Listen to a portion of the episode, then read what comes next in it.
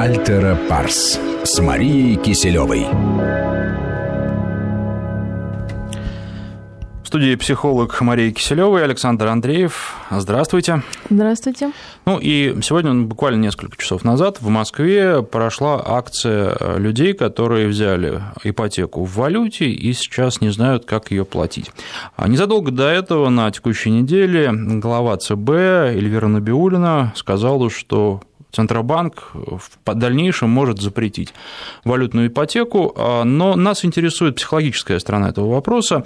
А, я бы даже поставил его так. О чем думали люди, когда брали валютную ипотеку, и а, что им делать сейчас, как им выйти из этой ситуации, прежде всего, наверное, психологической, потому что, насколько я понимаю, особенно опасные психологические ситуации, из которых человек не видит никакого выхода. Конечно, вы абсолютно правы, что часто люди сами себя загоняют в некую ловушку, и психо... нас реальная проблема, которая существует в реальном мире, как выплата денег, становится не настолько важной, как именно психологическое состояние паники, которое людей охватывает.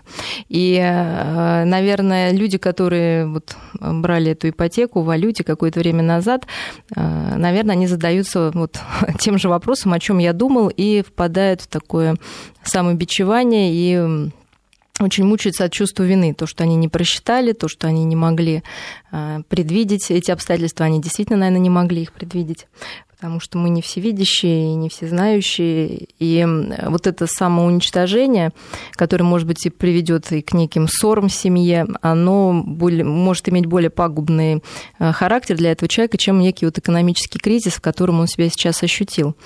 И мы уже всегда говорили, что некоторая потеря стабильности и такого контроля над ситуацией, она не может не вызывать тревогу, и не может не вызывать бурю эмоций у людей. И чаще всего, конечно, это гнев на, и злость на окружающий мир, на тех, ну, как бы на правительство там, или на министров, которые не смогли уберечь а, людей от этой ситуации. А, часто, если кто-то в семье брал этот кредит и взял ну, некую ответственность э, за это на себя, то, конечно, в семье тоже могут возникать крупные ссоры по этому поводу и обвинения, которые не помогут решению вопроса. И вот, опять же, вот это чувство вины и отчаяния, а, которое людей захлестывает. Еще такой характерной чертой психологически является то, что люди ну, начинают так мыслить, знаете, как, как находясь в туннеле. То есть они видят только эту проблему и совершенно не видят никаких ни способов решения, ни вообще другой жизни за пределами вот этой проблемы, которую не удается решить. И вот это тоннельное мышление, оно часто действительно действительно может приводить и к суицидам, и к каким-то большим ну, межличностным проблемам. А, и э, вот важно себя сейчас, наверное, проанализировать и понять, что вам ближе, вина ли, гнев ли, либо вот такие навязчивые какие-то мысли об этом кредите, когда вы забыли про своих детей, про своих друзей, и вот думаете только об этом. И это является уже признаком некой такой психологической больше проблемы, нежели экономической.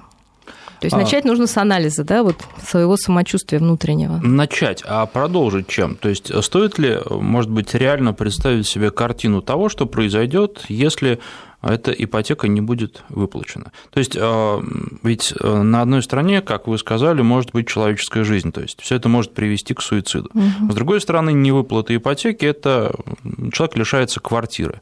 Ну, в крайнем случае, он может снять жилье, жить ему будет где, наверное, в наших условиях ему будет что есть, будет угу. на что кормить детей, потому что существуют законы, и даже если там банк будет требовать деньги, и ну, да. проданная квартира не окупит угу. всех расходов, то все равно жить-то можно. Вот стоит ли попробовать э, логически выстроить э, сам, картину, наверное, самого худшего угу. развития событий, что будет, если расплатиться не удастся? А, ну, смотрите, вообще состояние неопределенности, наверное, самое сложно переносимое состояние для человека. И люди действительно делятся на разные типы в отношении именно вот к тому, как они воспринимают эту неопределенность. Тем не менее, рекомендации практически для всех одинаковые. Это прежде прежде всего понять, что от вас зависит, а что не зависит, то есть разделить а, реальную неопределенность, реальные а, обстоятельства, которые вы не можете а, формули... ну, как бы влиять на них, и отпустить это, да, найти в себе силы, отпустить. Второе, понять, где вы можете двигаться, где зона вашей ответственности, соответственно, это выстраивать. Э, и то, что вы говорите, представить какие-то вот модели.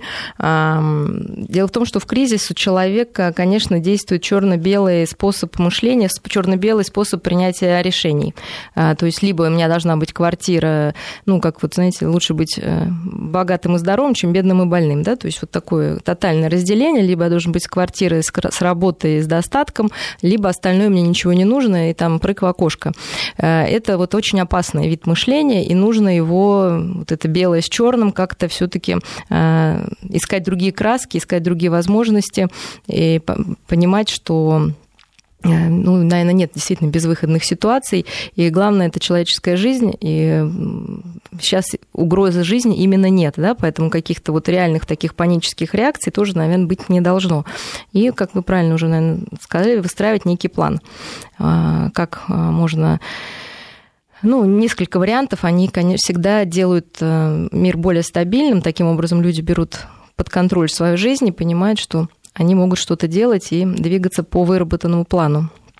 А, поэтому это такой способ хороший, но для начала нужно справиться с эмоциями, которые, к сожалению, это не так просто от них отвертеться, что ли. Прежде всего, нужно позволить их прожить, найти поддержку, а, перестать друг друга ругать, потому что это совершенно ну, бессмысленное занятие. То есть потратите на это там 15 минут и двигайтесь дальше. Да? Главное не завязнуть вот в этой такой вот а, злобно-обвинительной как бы фазе потому что она ну, так затягивает и разрушает и отношения, и не, как сказать, не способствует постановке нормальных реалистичных целей выстраиванию плана.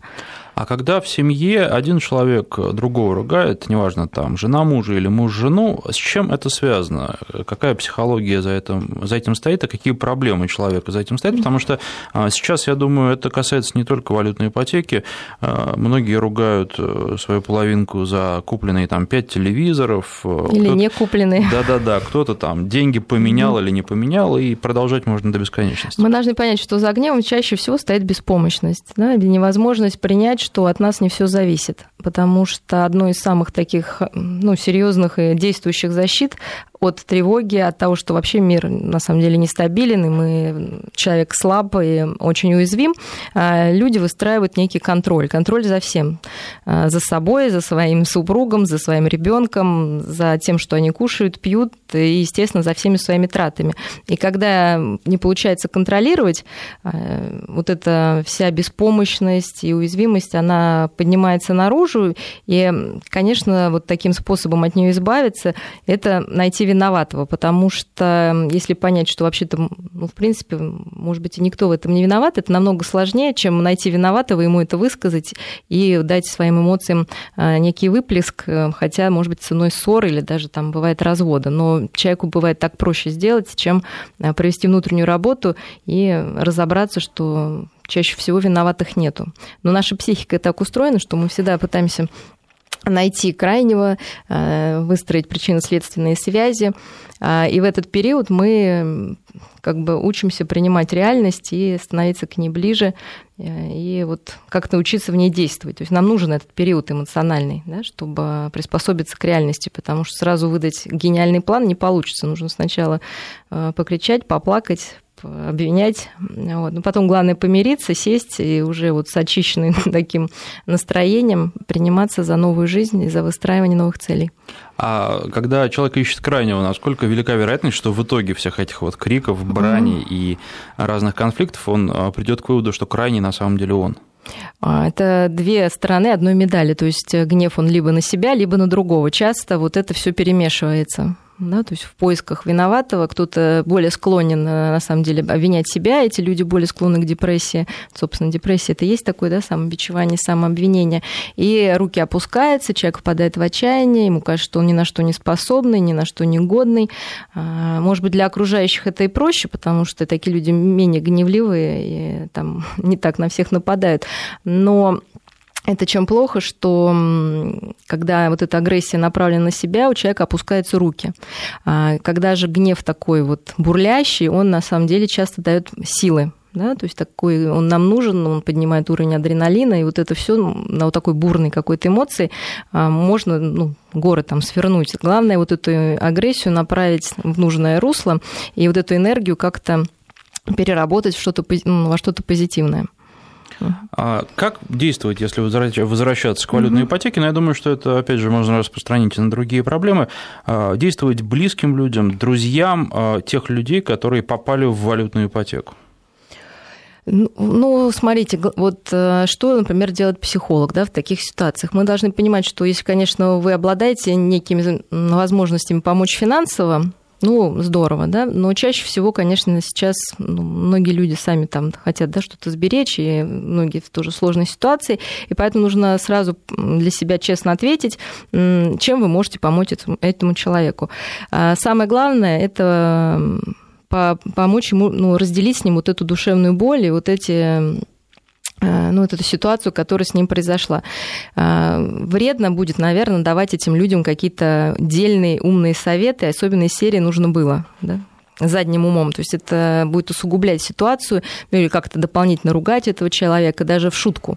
Э, очень важно просто выслушать этого человека и дать ему возможность вот все эти эмоции выразить, а, вот не давая каких-то там да, утешений больших, да, если там человек плачет, то можно просто помолчать с ним, посидеть, подержать за руку, да, не давать ему, ну, не, не, не пытаться его быстро успокоить, потому что слезы, они, конечно, тоже э, очень иногда важны для того, чтобы человек принял ситуацию, успокоился. А выслушать все, что вам человек этот говорит, да, может быть, какие-то бредовые идеи, там, да, ну, сначала просто выслушать, а дальше уже обычно люди, вот выплеснув все вот эти свои эмоции, начинают э, искать свой путь. А, часто у нас начинает лихорадочно какой-то поиск именно какого-то дельного суперсовета. А, но дело такое опасное, потому что мы не можем э, мыслить за другого, мы не можем ну, как представить полностью его психическую реальность.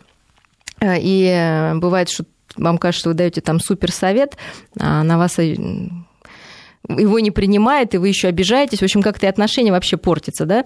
А, поэтому здесь нужно отнестись очень деликатно к этой теме. Если вам кажется, что вы знаете решение, можно его предложить, но быть готовым, что человек его не примет, и не нужно из этого тоже делать трагедию.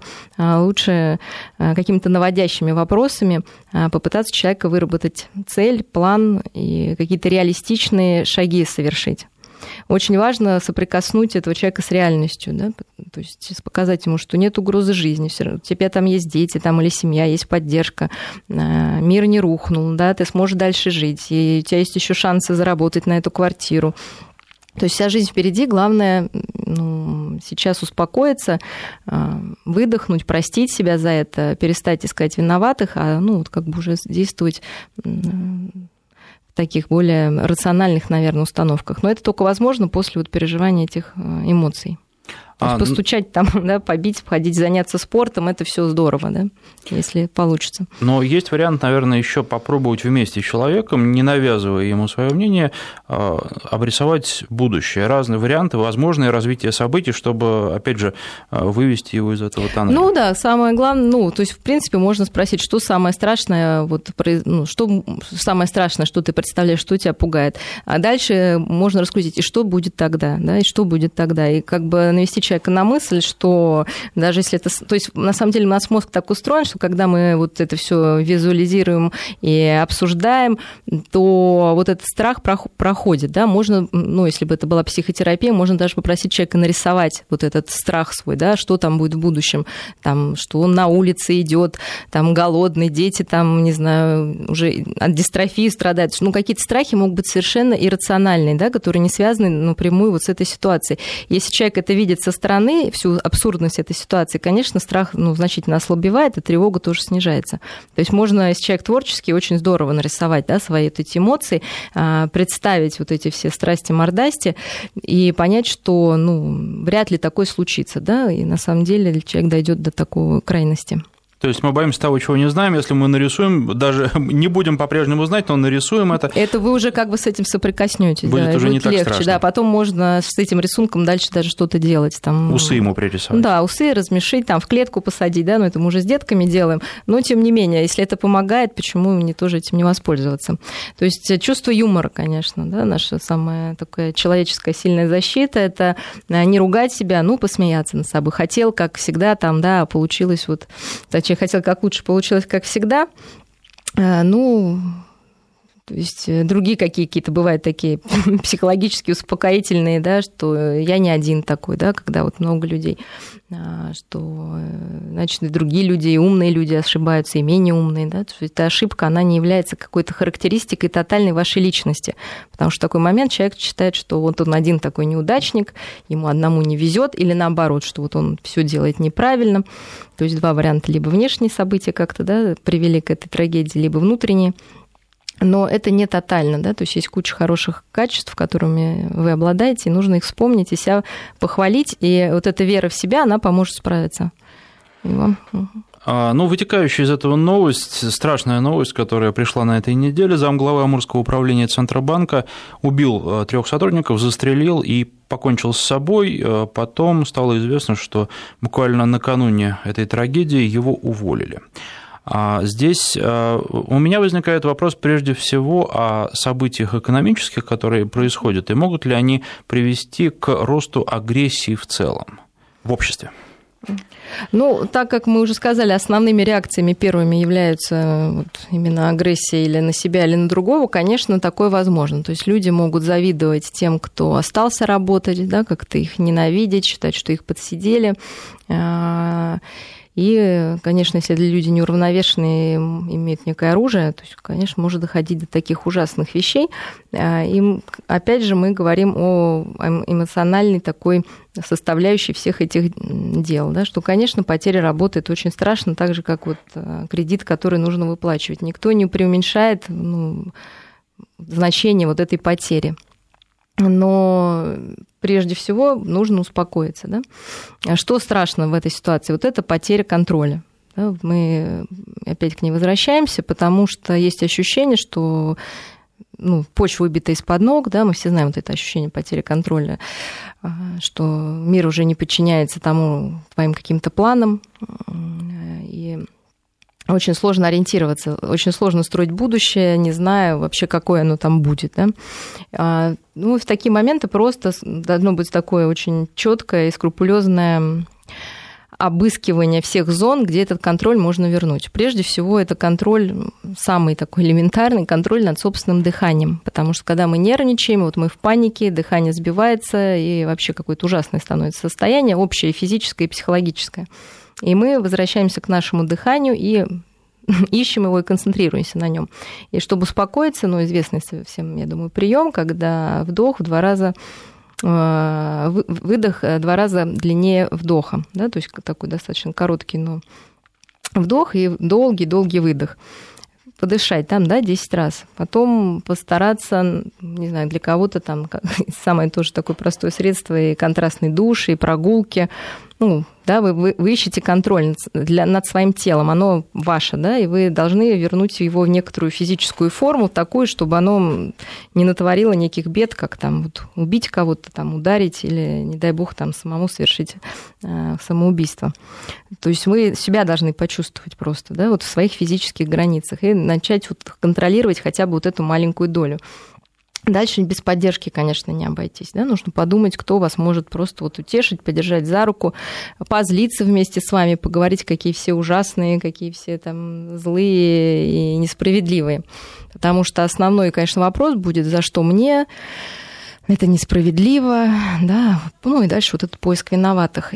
Очень важно разделить эти вопросы с кем-то, и, конечно, вам никто не даст ответ, за что это, да, или почему так с вами произошло но само вот это переживание рядом с кем-то, оно уже значительно облегчит ваше страдание. Дальше, да, мы двигаемся. Вот что реально произошло? Там потеря работы, да, и мы то есть что осталось, да, можно посчитать. Семья осталась, друзья остались, там какие-то, может быть, возможности подработать, там машины, я не знаю, да. То есть мы вот как бы по сусекам скребем и набираем свой ресурс.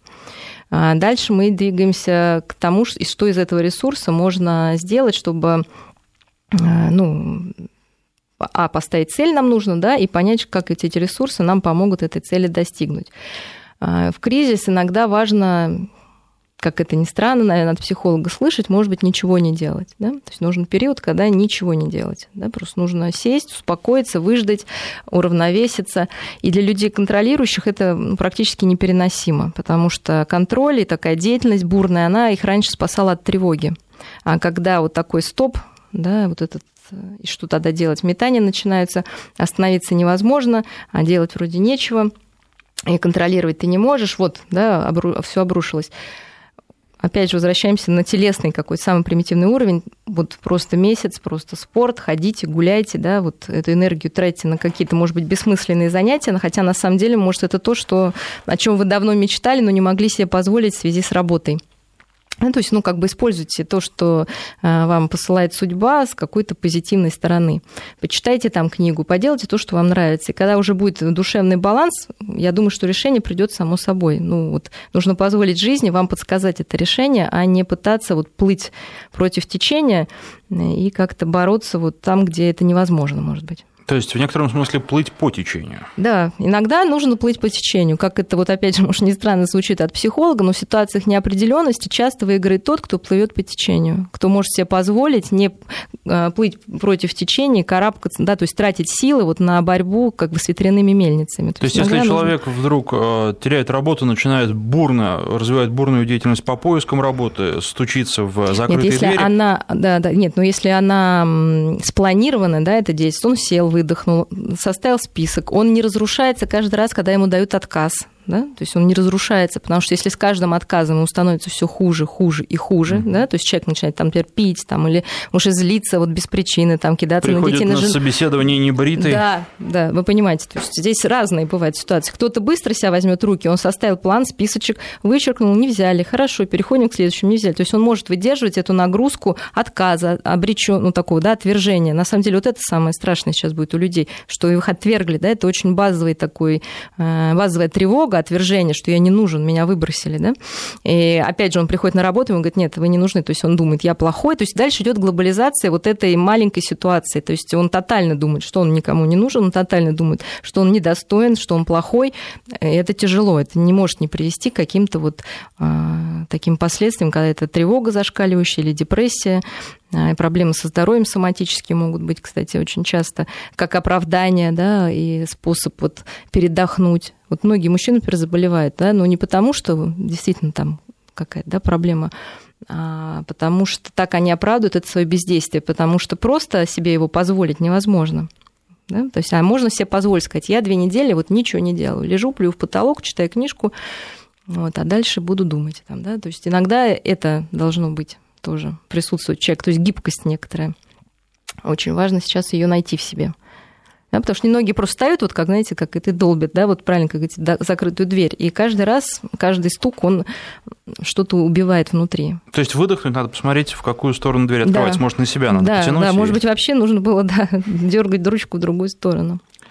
А, ну вот, опять же, а, россияне чувствуют некую такую неустойчивость и неуверенность. Всероссийский центр изучения общественного мнения провел опрос, 69% назвали обстановку в стране неустойчивой. 57 а при этом, 57% а, смотрят на будущее с надеждой, боятся за детей, но при этом говорят, что все равно, наверное, а, все будет хорошо, беспокоит их будущее.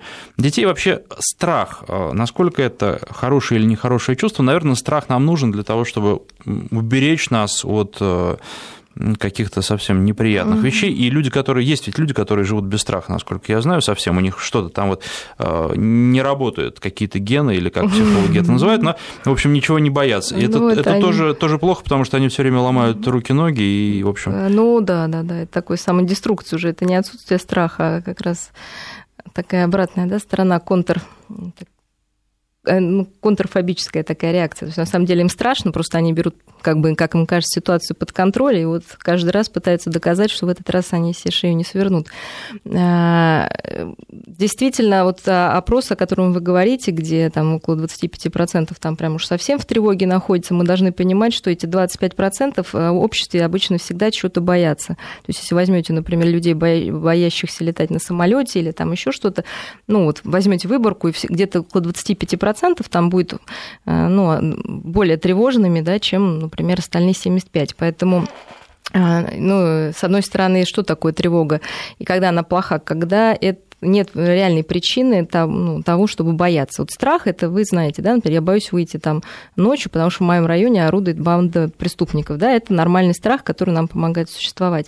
Тревога, когда причина обычно не ясна или она преувеличена, и она нас выбивает. Эта тревога из колеи, мы не можем а, мыслить и работать нормально.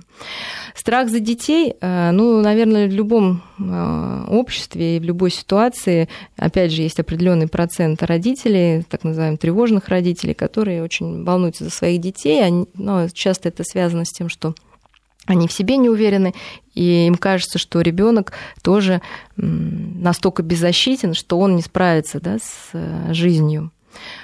Ну, плохо влияет это на детей, такой э, страх э, чрезмерный, потому что ребенок тоже перестает в себя верить в свои силы. И свободу ему родители да. не дают.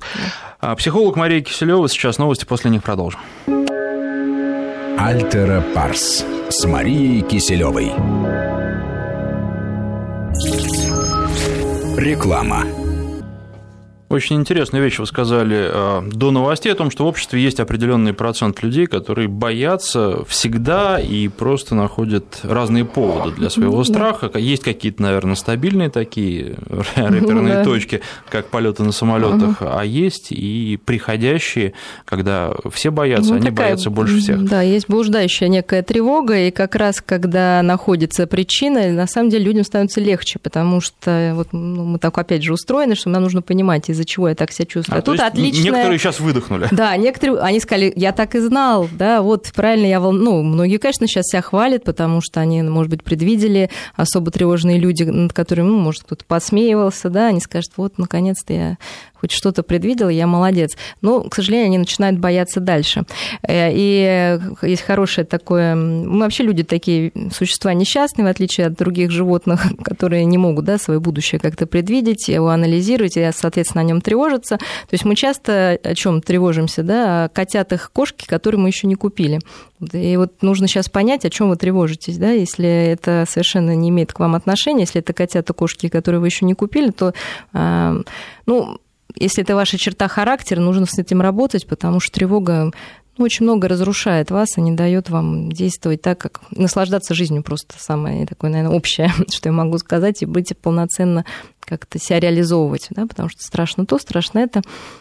Вот. Э, поэтому в данной ситуации многим э, нужно отделить э, тревогу других людей от своей тревоги, потому что когда мы все вместе друг друга заряжаем вот этой ну, страхами, сомнениями, ну, все чувства заразительные, включая эти. Поэтому нужно понять, это вообще чья тревога, кого пытаются, хотят уволить, и насколько эта угроза для меня реальна. Вот. Кто-то, может, просто сочувствует и как-то расстраивается, что с кем-то это произошло. Но тогда нужно честно себе сказать, насколько ко мне это относится. Да? То есть такой, опять же, провести самоанализ э, и отделить вот свои эмоции от эмоций других людей, свои границы как-то ощутить и понять, что лично ко мне имеет отношение в данной ситуации. То есть э, людей, у которых нет валютной ипотеки, нет э, проблем на работе, которых пока не уволили. Или их уже давно уволили, они сидят без работы. Сейчас им под, э, под это вот, как вот, понимаете, они могут сейчас воспользоваться и сказать, да, вот, да, все так плохо, мы с вами вместе. Но просто, возможно, у них и не было, да, ничего этого, да, и как-то, а им хочется сейчас быть со всеми. Вот, ну, для них это будет облегчение. А для остальных, да, нужно остановить себя и сказать, стоп, стоп, стоп, да, и решать это проблемы по мере их поступления. Поступления, конечно, конечно. Потому что нервный сотрудник, а, который как-то смотрит на начальство уже с тревогой, а, а кто-то может даже начать жадничать, например, как-то делать работу хуже, думая, что меня все равно уволят, что сейчас выкладываться, да, как бы вот. Я и потом лучше сэкономлю ув... силы. Да, да, да, потом его уволят, и, ну, что так, типа, будет не так обидно, да, что уж меня уволили, зато я ничего и не делал. А, то есть, а может быть, как раз это будет каким-то провоцирующим фактором. То есть нужно сейчас очень вот это в себе все отследить. То есть что вы хотите сделать, да, как-то не быть более навязчивым, просто делать, будь как, ну, делай, что должно, да, дальше будет, что будет, да, вот это, наверное, самый лучший принцип, который в любой кризис и в любой ситуации неопределенности, ну, вот, должен быть стать неким лозунгом. Но работать хорошо, но при этом, наверное, подошвы тоже очень сильно не рвать. И как вот мысли материальные, э, не думать слишком много об увольнении, потому конечно, что можно накликать. Есть, конечно, конечно. То есть, если, опять же, кто-то заметит, что что-то этот человек слишком напрягся, да, вот начальство может тоже воспринять это совершенно как а, плохой знак. Я думаю, что сейчас выиграют те люди, которые готовы, ну, которые более терпеливые, которые могут ну, которые готовы идти на риск, да, вот какой типаж сейчас, наверное, будет самым таким устойчивым, а, которые могут а, какие-то мелочи не обращать на них внимания, да, не поддаваться панике, когда там все начинают уже там, да, волосы насервать. А, дышите правильно, ну, вот как бы в таких ситуациях, да, пытайтесь себя контролировать в хорошем смысле этого слова, то есть нужно свои эмоции просчитать, как бы отдать себе в этом отчет и найти адекватный способ их выражения. Лучше это спорт, да, сейчас многие скажут, а где взять деньги на фитнес-зал? Я думаю, что лучший спорт – это вот бег а, как бы, да, в вашем микрорайоне. Я думаю, сейчас это может себе позволить любой человек. А, и во время бега, кстати, очень много приходит а, умных мыслей потому что уходит напряжение, где-то там на энном километре, да, человек может быть даже некий инсайт, ну, а здоровье сбережете это уже точно по крайней мере, с этим не расстанетесь, потому что кризис, конечно, и здоровье забирает. Ну, а если довели себя до такого состояния, что бегать уже не можете, начните с ходьбы, а там уже дальше. Конечно, конечно. Просто даже посидеть на лавочке на улице, посозерцать природу, какая сегодня была чудесная погода, да, вот сидите, mm-hmm. смотрите, как меняются облака, и все равно придет некое решение, и то, что наши, на самом деле, самое важное, действительно, это надежда, и опрос показал, что, а, как у нас есть человеческая чистость, черта тревога, да, также есть чисто человеческая черта надежда. И, к счастью, вот люди надеются, и, то есть они доверяют этому миру и ждут от него что-то хорошее все таки да, они понимают, что может быть плохо, может быть так-сяк, но надеются на хорошее, и это, пожалуй, большой очень резерв для них, чтобы этот кризис пережить. Потому Значит, что все равно хорошее прорвемся. будет. Да, конечно. А новая тема. Депутат э, Питерского законодательного собрания Милонов предложил блокировать все порно-сайты в России. Это произошло после того, как э, в Петербурге 12-летняя школьница покончила с собой после того, как э, родители заставили, застали ее за просмотром этих порно-сайтов и провели с ней разговор. Здесь целый клубок проблем угу. сразу, и поможет ли, э, ну, запрет на порно-сайт, он и так действует, но даже если их все закрыть, предположим себе гипотетически такую ситуацию, что в России доступ к порно-сайтам запрещен полностью, угу. решит ли это проблему? А, какой суицидов подростковых или чего? Ну да, потому что Милонов да. именно с этим связывается. А, ну смотрите, дело в том, что подростковый, конечно, возраст, мы уже много тоже говорили здесь, очень сложный, и одна из таких проблем это вот это половое созревание, которое очень бурно происходит э, в, этом, в этот период, и, конечно, окрашивает весь мир в половые цвета. То есть мы сами, наверное, помним все себя в советское время, все равно какую-то клубничку мы где-то нарывали, да, ну вопрос, наверное, количества и Хотя качества учебниках биологии. Да, да, да. И то этого уже хватало, чтобы похихикать, да, и как-то вот повозбуждаться. А, а, мы должны, наверное, с уважением и с пониманием отнестись к подросткам, которые хотят да, вот это где-то отыскать и найти. И, а, наверное, тот стыд, который они испытывают, когда родители это обнаруживают, тоже мы должны понимать. И поэтому относиться очень бережно к своим находкам и вот к этим да, таким их увлечением. А, с психологической точки зрения, конечно, особенно жесткая порнография плохо влияет на психику подростков. Я уже не говорю, как детей, которые не вошли да, в фазу сексуального такого развития. То есть она просто взламывает и разрушает эту психику. А для подростков часто это бывает некий талон сексуального поведения, который может закрепиться очень сильно да, на всю оставшуюся жизнь и действительно а, приводить к совершенно разным последствиям и к насилию сексуальному, и наоборот к отказу от секса, потому что это может казаться слишком пугающим для них. А, тем не менее, вот э, если вообще говорить о порнографии, зачем она нужна и как бы что с ней делать, моей точки зрения, просто это, это явление уничтожить не получится, потому что действительно есть люди, которые нуждаются в этом. А, то есть какие-то мягкие такие порнографические или эротические фильмы а, в более старшем подростковом возрасте, они ну, для некоторых, может быть, детей более застенчивых, они нужны просто, чтобы как-то, наверное, представить вообще, как это все происходит, да, и решиться уже на это, что это не так страшно и, собственно, достаточно естественно. Мы уже не говорим о людях пожилого возраста или о людях с какими-то сексуальными дисфункциями, ну, которым это просто нужно. Но для них, возможно, это нужно прописывать знаете, ну как вот таблетки, да? То есть это не может быть и такой вот... Покупать кассеты из журнала в аптеке? Может быть, может быть и так. А, потому что мы должны понять, что наши дети сейчас очень перевозбуждены сексуально. И действительно вот эта сексуализация подростков э, является большой проблемой, потому что она отвлекает и от учебы, а, она не учит их э, то есть она не дает им возможности вот эту сексуальную энергию позитивную на что-то перенаправить, потому что она слишком сильна. Да? Им ничего не остается, чем как искать способы вот, ну, самоудовлетворения, это в лучшем случае. Да? В худшем они начинают очень рано вести половую жизнь. И вот ранняя беременность, сколько здесь да, было, уже тоже обсуждалось в эфире. А, и дети рождаются, и болезни приобретают ребята. И причем приобретать некие привычки сексуальные, которые остаются с ними на всю жизнь, но не принесут им точно радости никакой. А, поэтому что должны понимать родители? Да, что мало того, что ребенок меняется, и действительно это возбуждение, оно есть, что все, что мы вокруг видим, э, не обязательно должен быть порносайт. Все вот эти рекламы с обнаженкой, скажем так, ну, полуобнаженка, она вполне нормальная, да, нам кажется. Но на самом деле она детей лишний раз, да, возвращает к этим а, проблемам ну, сексуального возбуждения. А, потом, конечно, часто, э, ну, не только подростки, а взрослые путают вот это возбуждение сексуальное просто с неким возбуждением, с той же тревогой. И когда в обществе все нестабильно, и когда родители боятся за детей и говорят, как же ты будешь жить, этим ты не справишься, Несомненно, ребенок испытывает огромную тревогу и напряжение. Часто единственный способ от него избавиться – это вот, да, посмотреть порнуху и как сам удовлетвориться. Э, поэтому родители должны учить э, детей с этой тревогой справляться адекватными способами. Опять же, лучший способ для подростков – это спорт, да, как и для взрослых. Особенно какие-то контактные виды спорта, групповые, э, которые позволяют ребенку вот эту энергию, излишки ее выбросить. А у детей этой энергии, как Очень показывает много. опыт, гораздо больше, чем да, у взрослых. Да, Они да, часто да. от этого страдают. Но это вот именно потому, что развивается сексуальность особенно. А сейчас на новости прервемся, угу. после них продолжим разговор. Альтера Парс с Марией Киселевой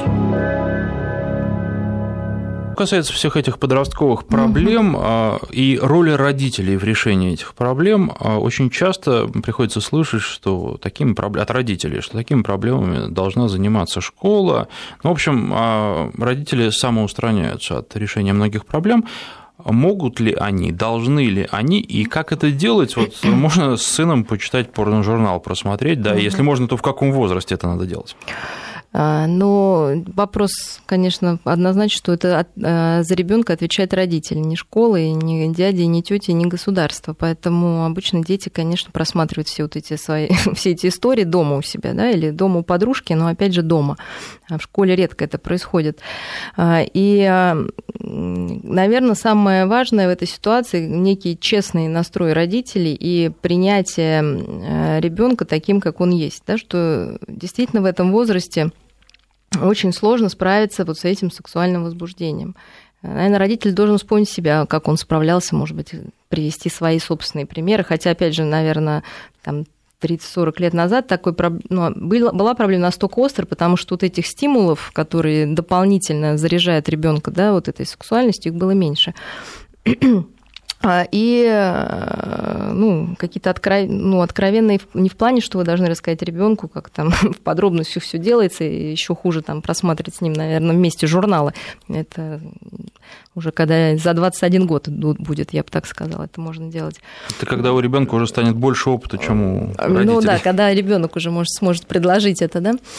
Вот, э, тем не менее, ну, элементарные вещи, хотя бы показать понимание того, что с ним происходит сейчас, и что вы знаете об этой существующей проблеме, и не скрываете, что вас это волнует, но при этом вы верите, что ребенок справится, нужно показывать.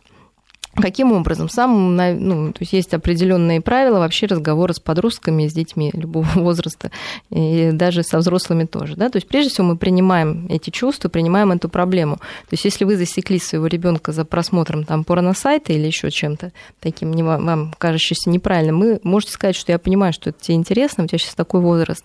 То есть вы понимаете эту проблему, да? не ругаете и не кричите там, да, как э, резанный, да, там, и тем более не оскорбляйте, потому что родители часто настолько шокированы, что они начинают оскорблять ребенка, да, особенно девочку, да, называя там разными ее словами. И это очень, я говорю, стыдно, неприятно, и неловко. То есть вы принимаете, да, что, я понимаю, да, что сейчас такой возраст, там тебе хочется, ты не знаешь, как там, да, вот, и тебе интересно, как это происходит.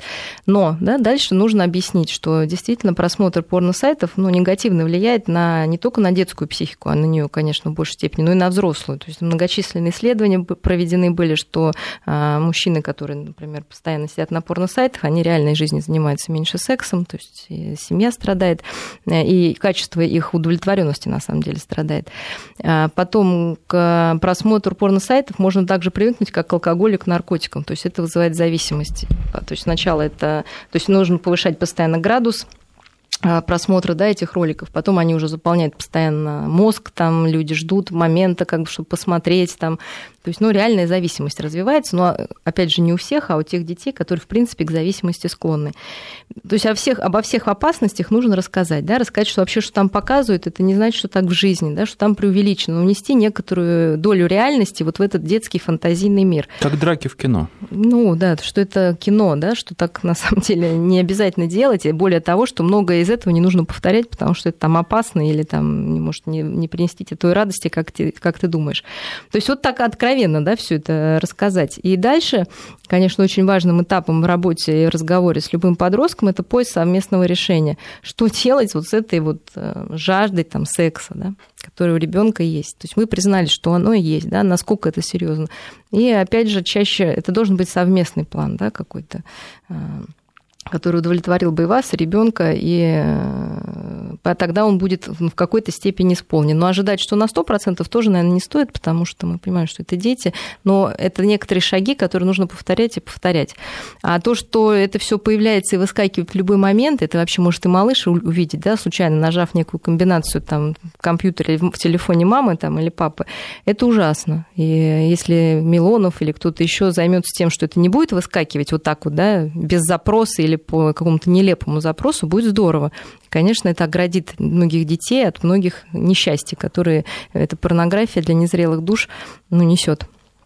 А, о детской гиперсексуальности, о подростковой гиперсексуальности мы поговорили. Теперь mm. о совершенно другой проблеме. Женщины рожают все, первый ребенок появляется на свет все позже, в возрасте за 40. В Европе, насколько я понимаю, нам пока это не грозит, хотя отдельные случаи тоже есть, и возраст, когда женщины а, считаются старо родящими, родящими он э, повышается, причем официально повышается в европейских странах. Насколько это плохо, можно ли с этим бороться, потому что, ну, все знают, наверное, кто вопросом интересовался, что в организме женщины в любом возрасте с беременностью происходят изменения, нас в данном случае больше интересуют изменения психики, они тоже происходят, они связаны там с какими-то изменениями гормональными и много mm-hmm. еще с чем. А вот э, все эти изменения проще, наверное, пережить в возрасте молодом или так сказать нельзя, Нет, и тенденция думаю, не страшная? Э, если, ну, я думаю, что для женщины это не страшно, страшно больше для ребенка. Вот, поэтому, если мы хотим поговорить о женщинах, то я думаю, что это очень даже для них неплохо, потому что Э, беременность, она обновляет организм, она добавляет смысл в жизни. Понимаете, что после 40 лет э, со смыслообразованием становится все сложнее и сложнее, потому что основные задачи человек уже выполнил, но просто в норме, ну, как бы в норме бывшей, да, считал, что до 40 как раз основной задачей женщины это родить и воспитать до какого-то там возраста ребенка. А вот, а получается, что она перекладывает это на более поздний срок, и многие мамочки, с которыми я общалась, которые рожали после 40, они как раз и говорят, что я чувствую себя вновь молодой, это моя вторая молодость. Э, на самом деле это, конечно, борьба против страха смерти. Вопрос, что за это будет платить ребенок чаще всего. То есть если мы должны понимать, что ну, как бы поколение считается 25 лет. И уже когда, конечно, это такой разрыв в 40 лет, то эта мама ну, никогда не будет на одной ноге при всем ее желании со своим ребенком. Более того, она прекрасно понимает, что это ребенок ее, как сказать, бросок в будущее. То есть вряд ли она там доживет до его внуков при всем желании. Да? То есть она лишает этого ребенка как бы наличия детей этого ребенка бабу, ну, бабушки, да, потому что она, скорее всего, не доживет. То есть э, ничего страшного, конечно, нет в этом. Это не трагедия, и с этим тоже можно справиться. Просто нужно честно себе вот на эти вопросы опять же ответить. Да? То есть я теряю это, это, но приобретаю то-то, то-то. Да? То есть если меня это устраивает, я рожаю после 40. Просто какую-то такую, часто это какой-то вызывает какое-то больше восхищения, наоборот, либо какого-то больше негатива, да, ну, какое-то опять черно-белое получается обсуждение темы. Есть и хорошее, и плохое. Мама более зрелая, она уже может, э, зрелая как личность обычно, да, она может э, больше пожертвовать ради ребенка, она может как-то себя от него отделить. Ну, это я какие-то хорошие привожу, наверное, примеры. А, вот, и дать ему, может быть, э, больше той заботы, которую работающая мама там, да, не может дать. Вот. В любом случае, когда человек решает завести ребенка, он должен ответить на вопрос «зачем?». Вот, если это потому что надо, и уходит время, и как бы, да, для чего-то, как всегда, это, ну, как для ребенка, может быть, не лучший да, выход. То есть он будет испытывать эту нагрузку на себя. Ну, то есть получается, что если родители старше ребенка существенно а, и заводят его в таком уже зрелом возрасте, ну, если это то, первый ребенок, да, мы а, говорим, то есть если это... вероятность угу. конфликта поколений больше? А, вероятность, может быть, не конфликта поколений больше, а вероятность Здесь, наверное, даже две таких, может быть, крайности. Либо это конфликты поколений, потому что сложно уже да, понять с таким разрывом, либо э, будет такая слитость, которая будет, ну, неким, опять же, защитой от этого разрыва, да, то есть такое полное, как бы, якобы приятие и слияние с этим ребенком, потому что он слишком дорог, и как-то вот, может быть, он слишком осознанный, да, то есть там многого может быть слишком. И тогда э, ребенку будет сложно сепарироваться, а мама рано или поздно все равно как бы уйдет, да, вот, в мир иной. И вот это может быть большой травмой, да, потому что если такая гиперопека будет, а у мамы все-таки за 40 такой может быть, да, потому что все-таки это что-то желанное, на что она идет. Это будет, конечно, нехорошо. А может, наоборот, родители могут слишком хорошо понимать своего ребенка, и возникает такая и проблема. Как им казаться? Нет, на самом деле хорошо. Буря от ума. Да, да, да. На самом деле хорошо, это ровно, ну, как в каких-то разумных пределах э, понимать потребности ребенка, удовлетворять их, но давать ему шанс на развитие. То есть где-то вот эти зазоры, они должны оставаться. Такая мама, которая делает все наперед, она, конечно, больше вреда приносит. И чем дальше взрослее, обычно это вот чаще происходит. Уж молодая мама, она бросает там на бабушек, да, у нее жизнь бурлит, ей нечем заняться, ой, наоборот, ей много чем есть заняться, и она часто не проводит с ребенком время. Это плохо, но еще хуже, когда вот такая полная да, поглощенность ребенком, он единственный там смысл жизни становится, да, после 40, э, единственная такая цель, которая там, ему очень много могут уже дать, да, то есть ребенок может не привыкнуть вообще самостоятельно что-то делать. Поэтому везде есть свои опасности, но ничего, их можно решить, если об этом думать. И нужно ребенка в какой-то момент отпустить. Отпустить, чтобы да. Понимать нужно всегда, что он в какой-то момент из семьи уйдет, у него будет своя жизнь. Своя, Это не означает, да. что он бросит родителей. Конечно, просто он имеет право на эту свою самостоятельную жизнь, и на свои решения, и на то, чтобы с родителями э, ну, общаться как бы со своей личностной позицией, а не подстраиваться под них. И а, когда человек думает о том, что он хочет иметь ребенка, он, наверное, должен думать о моменте, когда этот ребенок от него уйдет и начнет жить полностью самостоятельно, не будет зависеть от родителей. Конечно, да. И как это сложится, да, тогда? Угу. Спасибо, психолог Мария Киселева. До свидания. Альтера Парс с Марией Киселевой.